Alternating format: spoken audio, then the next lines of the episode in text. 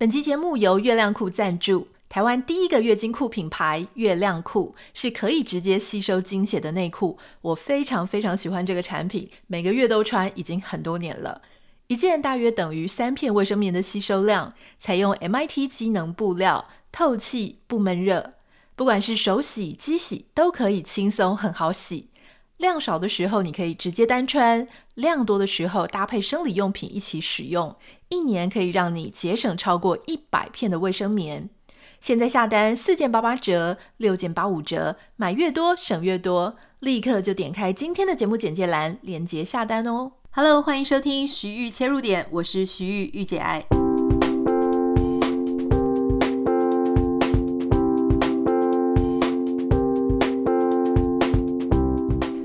欢迎收听今天的节目。哇，今天是对我来说是一个非常特别的一天。呃，为什么这样说呢？今天开始，我要过着非常截然不同的新的生活。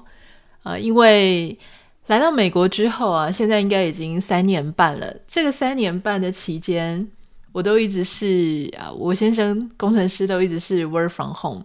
那就是说在家工作，所以我们一直以来都是非常朝夕相处的哈。那因为他，对，没错，我们这个礼拜一不是才刚讲说他在这个工作。前一个工作做了二十二年，但因为他最近换到一个新的地方，所以他现在已经不能 work from home 了，他要去公司上班。那他要去公司上班，换句话说，也就是我就没有办法在白天的时候看到他了。呃，这对我来说是一个非常不太一样的事。我还记得当时，呃，一开始说要 COVID 封城嘛，那大家就开始回家工作之后。大概在一个月内呢，我就开始有点受不了了，因为你要知道，另外一半在家里工作，就是他的三餐你都要照料嘛。因为他自己虽然说在家里工作，可是还是有无数的会，他其实工作蛮辛苦的哈，就是会议跟会议之间是非常的多，白天也要开会，晚上也要跟亚洲开会，后来有欧洲呢，就是反正全天候的都在开会。那虽然人是在，你看得到他。那你也可以跟他聊几句，可是事实上你会知道他的精神全部都是在工作上。那现在，因为他才刚小朋友第一天出去工作嘛，就人家小朋友第一天出去上课那个感觉。不过，因为结构上的一些任务的状况，所以应该不太需要再这样子非常日夜颠倒的去工作了。可是对我们来讲，就是因为他要出去上班，那我就没办法每天看到他，所以我现在还在适应哦。毕竟三年半来天天朝夕相处，现在开始要回到一个比较正常的状态，就是我在家里工作，他出去上班。我突然觉得有点不习惯，说真的，觉得家里非常的安静。但比我更不习惯的是 Bogi，我们家的 Bogi 呢，他今天一出门，Bogi 就一直守在就是往车库的那个门前面，就一直等。然后我走上楼梯的时候，通常就是 Bogi 都会跑去他爸爸那一间房间去跟他爸爸一起待着，然后我就自己走去我房间。我也不懂，他们两个男生好像比较好。然后今天我自己上来，然后，Bogie 呢仍然就跑去他的房间哈。所以我觉得 Bogie 应该也是非常非常的不太习惯啊。好，不过我们这个都要学习。今天想要跟大家分享的是一个研究报告。这研究报告呢，是我朋友提供给我的。他说呢，因为他的朋友最近在脸书上面都一直在贴这个报告。不过这个报告其实是二零二一年的。好，执行这个报告的研究单位呢是美国一个叫做皮尤研究中心。这皮尤研究中心它是美国一个不具有政党属性的调查中心，同时它也是一个智库。它的总部在华盛顿特区。皮尤研究中心常常会针对各种全球的问题啊、态度，还有潮流进行大规模的跨国研究。当然，它最重要的中心还是要讨论跟美国相关的一些问题。但我觉得这个报告非常有趣哦，我觉得大家应该也会有兴趣。就是这个报告是在讨论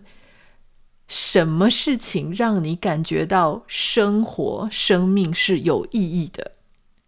如果今天你拿到一个开放型的问卷，所谓开放型的问卷，就是上面没有选项，不是选择题，不是让你在有限的项目里面去勾选，而是类似简答题或申论题，要你谈你觉得什么事情让你感觉到生命或生活有意义。然后叫你写一段，不太知道你会写出什么样的答案。当然，现在你可以稍微把节目暂停一下，想一下你的答案会是什么。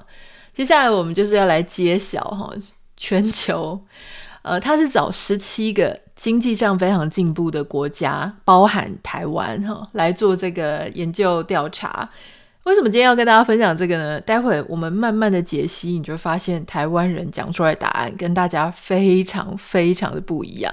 哦，如果大家都很一样呢，其实今天也就没什么好跟大家分享的，就不稀奇嘛哈。但就是因为答案有一点不太一样，我觉得蛮妙的。那这个研究就是我朋友啊，他就说哇，他有很多医生朋友们呢，就在贴这个讯息。他就说他很想知道我的看法是什么，因为答案跟大家其他国家人都不一样。然后他还一副神神秘秘的说，要先听我讲完，他才要跟我讲他的看法，以免他的看法影响了我的。我想说哇，这么慎重其事，我就把这个英文的报告，呃，真的很多页，就稍微看了一下。我先跟各位讲，因为他是一个。美国智库啊研究中心做出来调查报告，所以基本上他在研究方法上是非常注意的，这个是没有问题哈。他们针对这个刚刚讲了十七个非常进步的经济上非常进进步的国家呢，呃，做了一万六千两百五十四份针对成人啊做了调查。当然，我觉得他在这个研究时间啊，这个发放问卷的时间是有一点点可能会影响到他的结果。他发放。问卷的时间点是落在二零二一年的三月十二号到五月二十六号中间。那这段时间，台湾跟全球，我先跟各位讲一个背景哦，就是台湾跟全球在这一段时间，如果你还有印象的话，稍稍活在不太一样的平行时空里。那段时间呢，全球除了台湾以外的地方。疫情都非常的严重，整个爆发开来，很多城市、很多国家都已经封城。台湾在那个时间点，因为大家如果还记得，台湾其实是在二零二一年的五月二十一号左右，那个时候才爆发了大规模的社区型感染，哦，就是双北进入三级警戒，那个是在二零二一年的五月二十几号。也就是这一个问卷里面的最后几天了，所以很可能根本没有反映出来后面的状况。为什么我说它可能稍微有点影响到？待会我们在逐步跟大家解析的时候呢，我我也会带着大家来想这个事情哈。好，那哪十七个经济进步的国家呢？包含加拿大、比利时、法国、德国、希腊、意大利、荷兰、西班牙、瑞典、英国、澳大利亚，就澳洲嘛，哈，日本、纽西兰、新加坡、南韩跟台湾。哦，那他们就是去问你说，呃，大家觉得哪一些元素，呃，就你生活当中哪一些元素里面，让你觉得生活过得很有意义啊！我会觉得，呃，不只有意义，我还觉得充实，而且我感觉到很满意。那他就发现，因为这个是一个开放式的问卷，为什么要用开放式的问卷？就是表示他不想要限制你答案的可能性嘛。因为如果你是用选择题啊，或者是多选题啊，比方说他给你十个选项、十五个选项，那万一你想要讲的答案是超过了。那个选项怎么办？好，因为它十七个国家有很有可能有非常不一样的多样性，所以他干脆就是 open，就让他去做一个开放式的问卷。后面他再去找那些编码的人，哈，就说根据问卷里面的答案，他们会再去做归类。这样子的问卷的好处呢，是它可以比较呃触及到各种可能的答案啊。他先收集到所有的答案之后，他再去训练一批人。把这些答案做成归类，那因为有一些难度在这种问卷里面，是因为因为你看，如果是选择题的话，那我们就可以去算哦，回答这一题的这个选项的人有多少，回答那个选项的人有多少，它在统计上面是简单的。可是如果是开放的问卷上，相对有一点困难，就是诶，有些人只写一个答案。有些人看完题目之后，他只有一个答案。可是有一些国家的人，他倾向给一大堆答案，然后他觉得什么什么什么什么什么都对生活很有意义，所以他们还必须要去看说这个国家有回答的人里面的百分之多少，他答的到底是什么答案。好，不过这个统计的部分大家就不用担心，因为既然是一个这么有权威型的机构，他所做的哦，那里面有非常多统计专家会去帮我们处理这个呃。就是你你担心数据有没有什么统计意义的这些事情哦，这个所以这个不用担心。那我们接下来就直接跟大家讲研究的结果，还蛮有趣的啊。怎么讲呢？我不知道你刚刚自己听到我们在问说，什么事情让你的生活生命更加有意义？你会讲什么答案？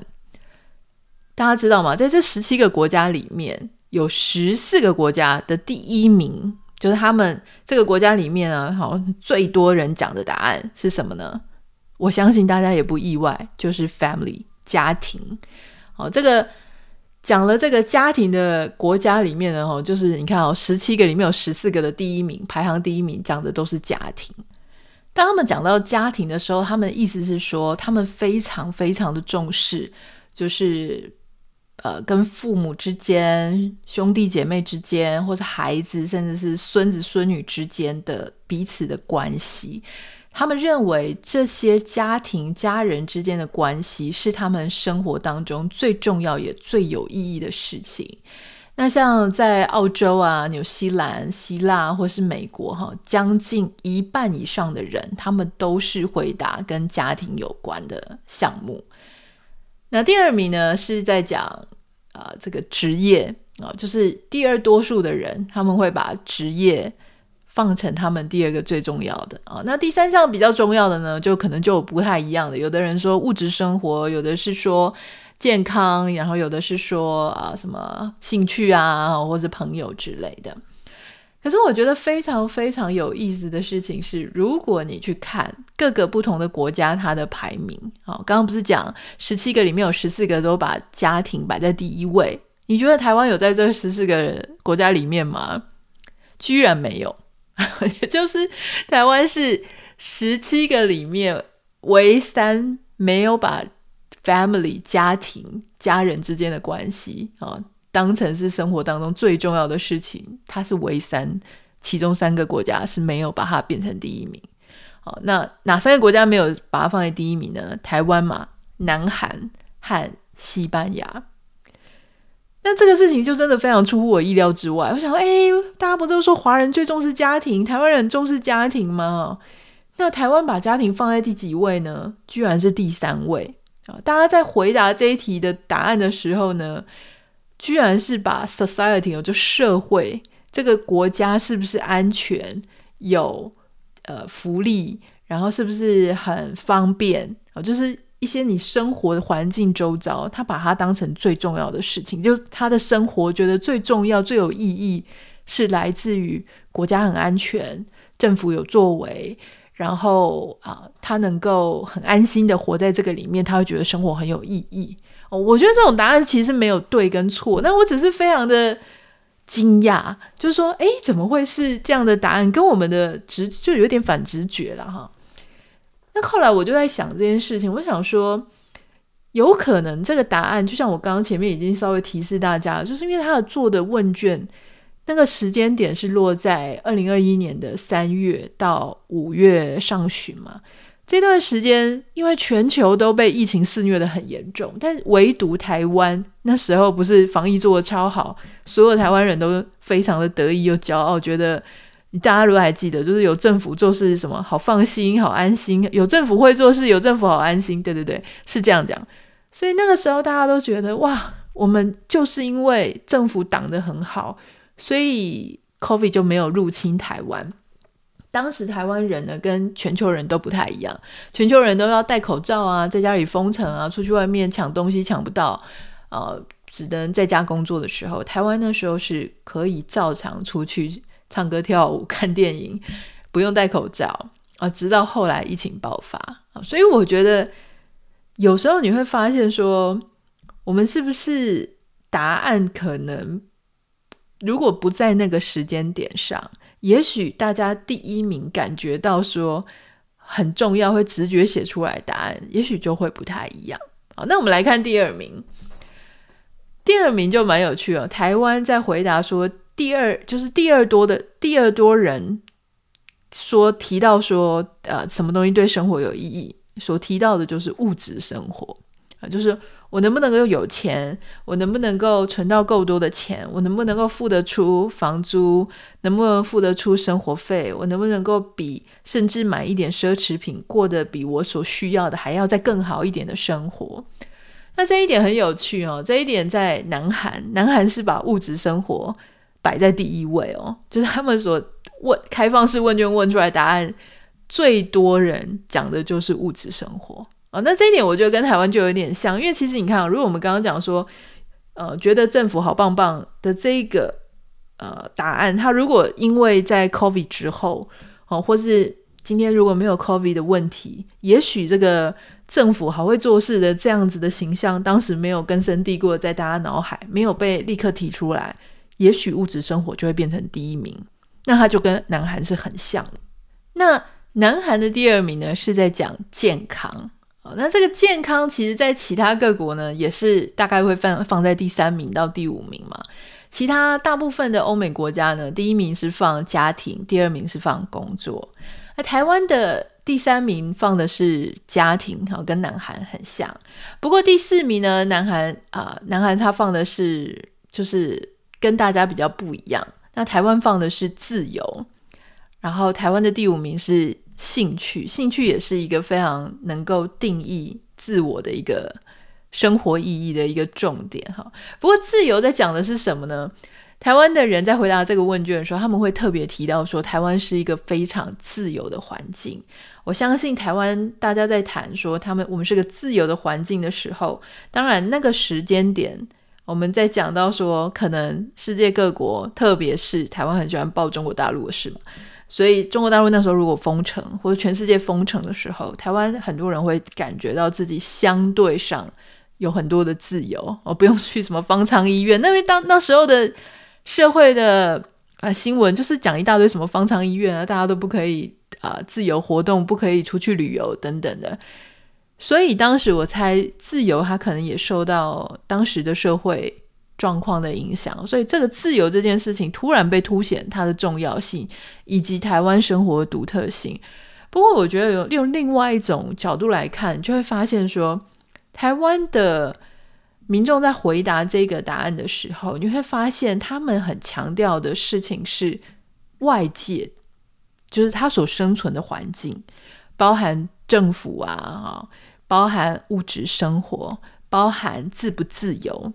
那跟个人比较有关系的 family 就家人，大概就排在第三位，个人的兴趣又排在第五位，哦，不是很差，但是跟其他大多数的国家，他们都把自己个人的事情、家人跟自己的关系、职业是不是能够表达他自己的呃，发挥他自己的长才，或是朋友之间的关系，以及健康，或是呃，就是跟一些宠物之间的关系，其他国家他放得比较前面。换句话说，这个事情我觉得很有趣哦。就说，除了你会发现 COVID 的期间影响了很多人对生命意义的认知之外，同时我们也发现，当我们在谈到说什么东西对生命有意义的时候，台湾很多人会倾向去想，我活在什么样的世界，它会影响我觉得我生命的意义。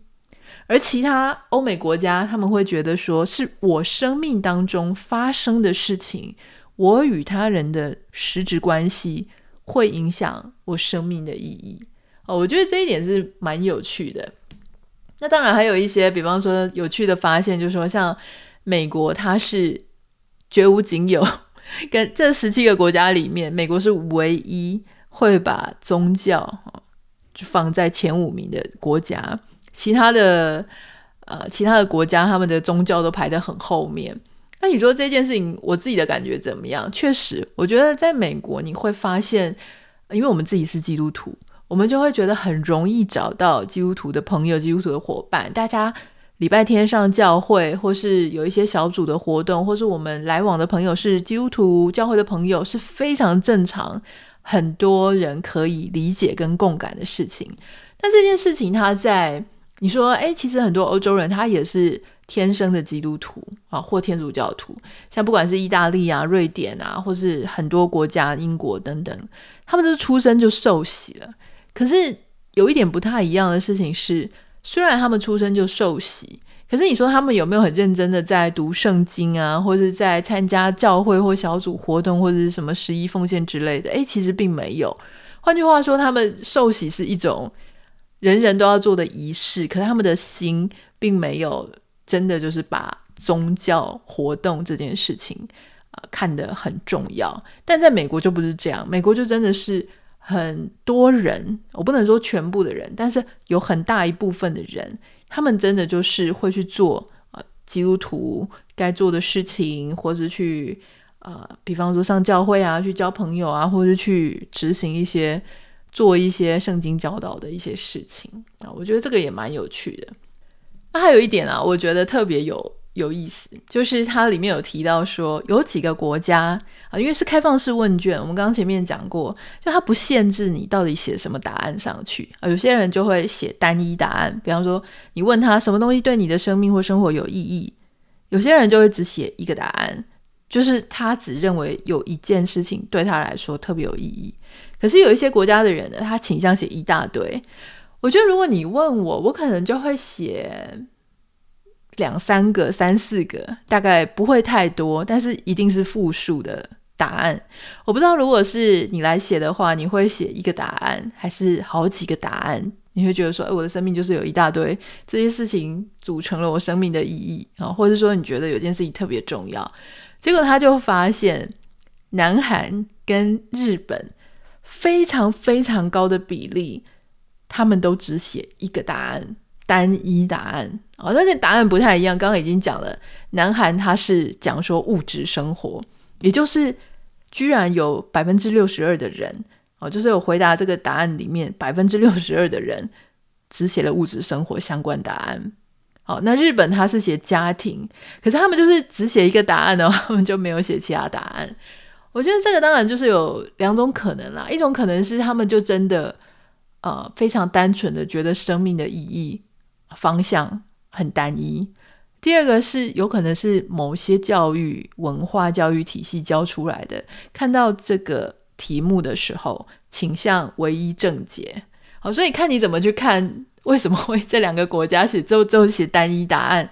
台湾在这个部分呢，倒没有非常明确哦，就一半的人写单一答案，但是一半的人有写一个以上的答案。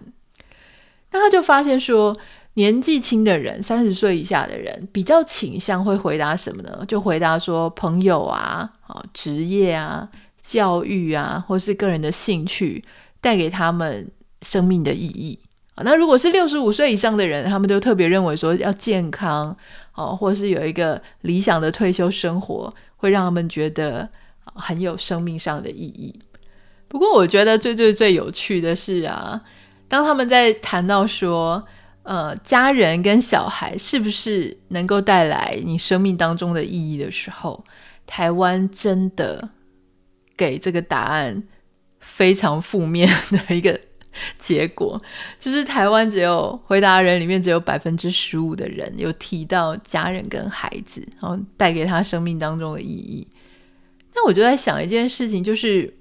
我们一直都在讲说出生率的问题嘛，因为像南韩，他打家人跟孩子的比例也是非常的低。那你看，相对澳洲、纽西兰，他们随便就是五六十，就是将近六十趴的人认为家人孩子对他们来说意义很高，而且他们的排名是非常高的。跟台湾呢，就南韩、台湾就十五、十六趴的人提到家人跟孩子，你就会发现一件事情，就是说出生率是不是真的？只靠经济上的补助哈就可以解决的，因为我们现在都在讲说啊，我们要这个补这个钱，补那个钱，然后大家就会想要生孩子。那其实你补钱就是在经济意义上的去处理，因为你觉得大家可能是因为经济不够好啊，然后没有钱养孩子啊，养孩子觉得很辛苦啊，所以不养小孩。可是如果你从这样子的问卷，你反而会发现说，大家是根本没有找到。家人和小孩对于自己生命意义的重要性，他不觉得，他并没有把这个家人跟小孩与他之间的关系当成是他生命自我实现当中非常重要的一个环节。其实这件事情蛮值得讨论的，因为老实说，我身边真的听到很多台湾的亲朋好友，也许你随便想也可以想到几个。你身边是不是有一些人，他们的子女在成年之后，也就是不必再呃接受父母经济援助之后，他们跟父母其中一方的关系是很不好，他根本不讲话、不联络的。这种案例真的是比比皆是。可是我就在思考说，为什么台湾这个现象真的特别的多？可是父母明明以前跟我们的关系就非常的密切，但你就会发现很明显的，台湾很多的父母他是没有办法跟他的孩子当朋友的啊。可是你看，如果是国外啊，不管是欧美啊，或是什么地方，澳洲什么的，他们的父母跟孩子的关系比较不容易有那种。上对下很紧绷的，我不能说完全没有，因为确实还是有啊，有一些国家他们的父母也是很紧迫盯人，然后权威性很重，操控性很强，这个是绝对有的。可是就是比例上啊，你会发现说他们的父母呢，当然比较没有说你有小孩子，如果说已经十八岁念。大学或研究所，他们的父母其实放得很松，就是你要念也可以啊，你不要念也可以啊。那我就资助你到一个，有些白人的父母，他们确实会资助到大学，但研究所 no more 了，就是你自己要去，自己要去处理你其他学费的问题。可是你看哦，台湾的父母其实很辛苦，他们要付你大学学费，付你研究所学费，甚至你出去你找不到工作，他们还在继续资助你。可是为什么付出了这么多，可是跟孩子的关系却没有办法很好，就是他付出的东西没有办法得到相等的回报。理论上你应该要很爱你的父母，可为什么没有？但我就在思考说，这个里面有可能的关系是不是其实因为我们从来就没有跟小孩的关系把它视为是朋友或是对等的关系？什么叫做朋友的关系？说朋友的关系，他从来就不是说我为你好，所以你就要听我的。很多父母当然都是这样子想，就是说，因为我是为你好啊，所以我就帮你规划一大堆，你就是要听我的。然后你如果不听我的，我就认为你是背叛我，或是你不懂事。然后我就用各种呃，不管是情绪勒索也好，讲貌似有道理也好，就是希望扭转你，让你来听我的，就是很多这样子的状况哈。那嗯，其实我觉得这个东西它不只是会影响到父母对孩子。当孩子学到父母那一套，他未来对他的伴侣也是会这样。像我有时候就觉得，我跟我先生，我们彼此对彼此都会这个样子。有时候不自觉的就会流露说：“我不是就已经告诉你怎样比较好，你为什么不听我的？”可是事实上，如果是对等的关系，应该是我知道，我我知道那样比较好，所以我提供给你建议。可是你如果不听我的，我也不会怎样。那你就自己去试试看。好，所以。如果是朋友的关系，你看你在跟你朋友建议的时候，你会怎么讲？你会说我是关心你，所以我会建议你这样做。好，但不管你怎么做，我都是支持你、挺你。就算你选错了，选到比较烂的，选到我不建议、不支持的，我顶多跟你讲说，看吧，啊，没关系啊，就是眼泪擦干，膝盖拍一拍，我还是挺你。不管你怎样，我就是挺你。好，所以有时候可能你是对的，有时候对方是对的。但对方他是可以听你的，也可以不要听你的。他是一个非常开放，而且他不会感觉到有压力，他不会感觉到他不做他就对不起你的那种压力。可是我觉得台湾有很多的父母哈，就是因为他对你投资非常的多，他把他一生的心血，甚至他把他跟他伴侣之间的关系都牺牲了，你怎么可以不听他的？他给你钱，给你时间，给你心力，给你他所有的青春，你怎么可以？辜负了他，那这种很大的压力跟关系，它其实就会让这一整段关系一直感觉处在非常不平等的状态。就是他必须要听你的，小孩必须要听你的，因为小孩不听你的，你就很失望。小孩如果不听你的，你就觉得他变坏了，他不如期待。我觉得我们每一个人，当意识到我们的父母觉得我们不如他们期待的时候，我们一方面会觉得非常反抗，为什么我要符合你的期待？另外一方面，我们会觉得我那我是不是真的不够好？我是不是真的就不配当你的小孩？啊，这一定两种反抗跟真的把它吸成自己的这种自我意识，它会同时发生。所以那个结果是什么？结果就是，那我以后很多事情我都不想跟你讲，不想让你知道，我也懒得跟你互动。那特别是有一些父母，他们更加言语上非常的激烈，很强硬，他没办法表达爱之前，已经表达他的愤怒跟他的恨了。所以这个时候，你说两方关系要怎么变好？啊，所以我就在想说。你看台湾啊、南韩啊、日本、新加坡，他们可能比较不认为说家庭跟小孩就是他们生命当中的意义。其实这是两种可能，一种是他们真的跟他们的家人太紧密、太密切，就像我刚刚讲的，什么事情都绑在一起，什么意见都绑在一起啊。可能他们太密切了，所以他们觉得哦，这个这个太紧了，需要松一口气，所以我不想再把他们当成我生命当中的意义了。也有可能是因为这个束缚真的是太多，所以他们特别的想要逃离。那还有一点哈，我特别想要，也是从这个报告里面看到的一个数字，在这个数字背后呢，我觉得我也很想跟大家讨论一件事哈，就是他们也发现，在答案回答是呃十七个国家的啊、呃、受访者里面，回答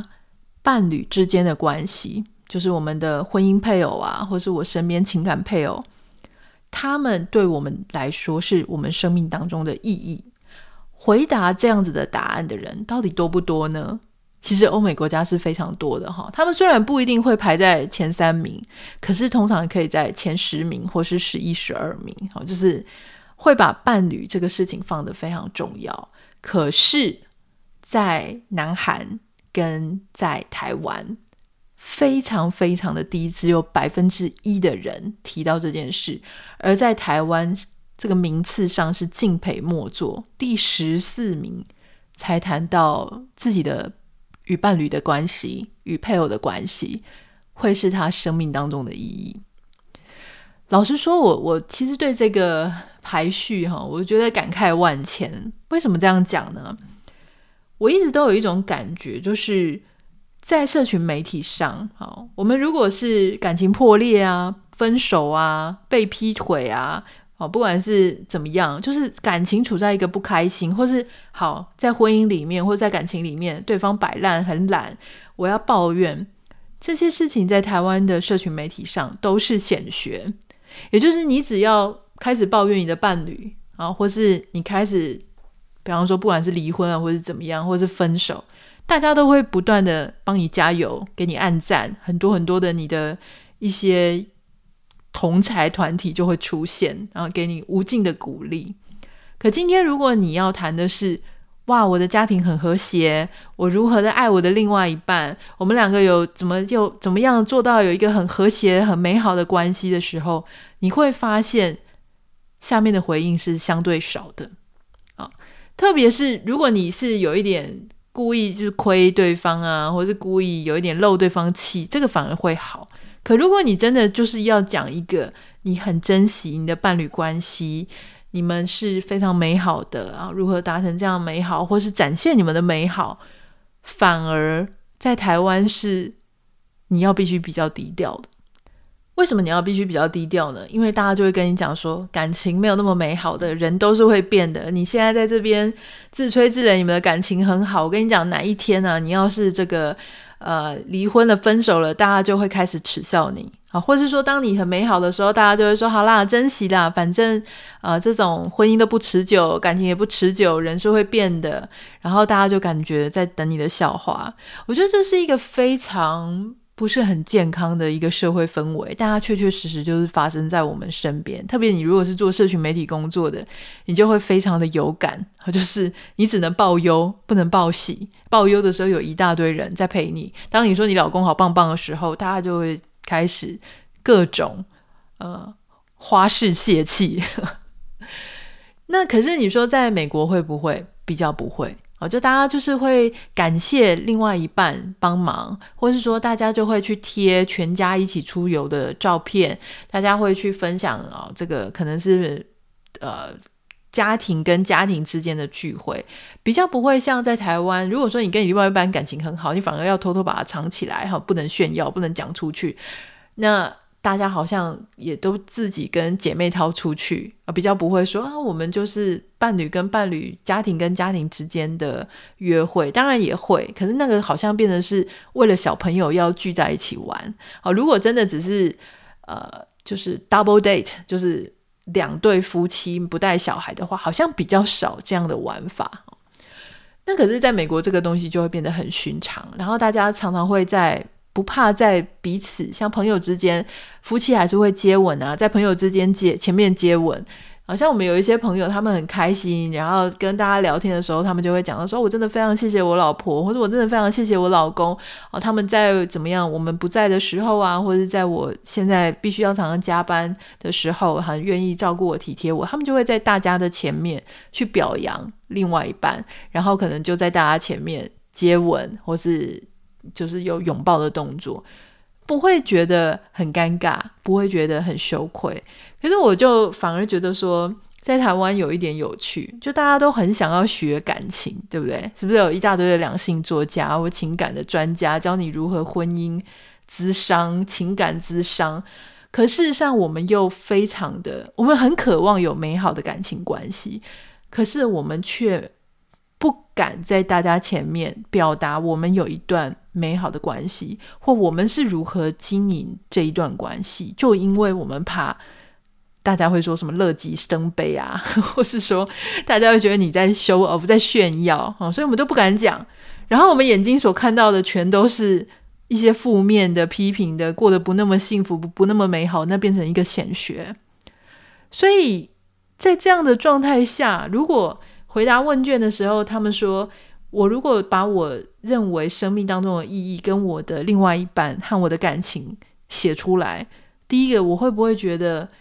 这个好像依附在别人身上？我会不会好像失去了自己？”我觉得之前，因为我也写过很多女生要独立自主的一些文章，但我觉得如果走太过头，就是我们认为我们只是要独立自主，而不需要任何。旁人，包含另外一半伴侣的支持，我觉得那就是太过极端了。因为独立不代表你不可以拥有一个美好的伴侣生活或伴侣关系。我觉得独立的女生，她同时可以拥有美好的伴侣关系，这才代表什么？她既会独立，但也能团队合作。大家不要忘记，伴侣关系就是一场团队合作。你跟伴侣是你们两个人之间的团队合作，你跟伴侣的夫家是。一对多的团队合作，你们两家是多对多的团队合作。你如果够聪明，如果够善于去处理这些事情的话，我觉得那没有什么不好啊。可是现在感觉好像大家也会觉得说，如果我把我跟伴侣的事情变成我生命当中的意义，很多人会觉得很羞耻，就觉得啊，我这样过得很依附诶。No，我不我不这么觉得哈。所以我不太知道你跟我有没有一样的看法，就是现在好像变成。你的感情很美好，或者你的感情很幸福，突然变成一件很可耻的事情，好像就不够独立自主。我觉得这两件根本是完全不同的概念。好，这个是我今天在看这个呃皮尤研究中心二零二一年的这个报告哈，我所感觉到的一些想法。我会把这个报告的连接放在我们今天节目简介栏。如果你有兴趣，你想看一下的话，你可以点开这一个报告来研究一下。它还有很多很多其他的内容，因为今天我们时间有限，所以我就稍微分析了一些我自己比较有兴趣的话题，跟我觉得可以反思、醒思的东西。我相信每个人对这个数据或报告的解读都不太一样。那欢迎你可以跟我分享你怎么看这个报告，或是你怎么样。呃，feedback 我们今天所谈的一些内容，是不是跟我有一些共鸣？欢迎你可以私讯到我的 Instagram 账号 Anita 点 Writer A N I T A 点 W I T E R，不要忘记帮我们在 Apple Podcast 跟 Spotify 上面按下五颗星。我们明天见，拜拜。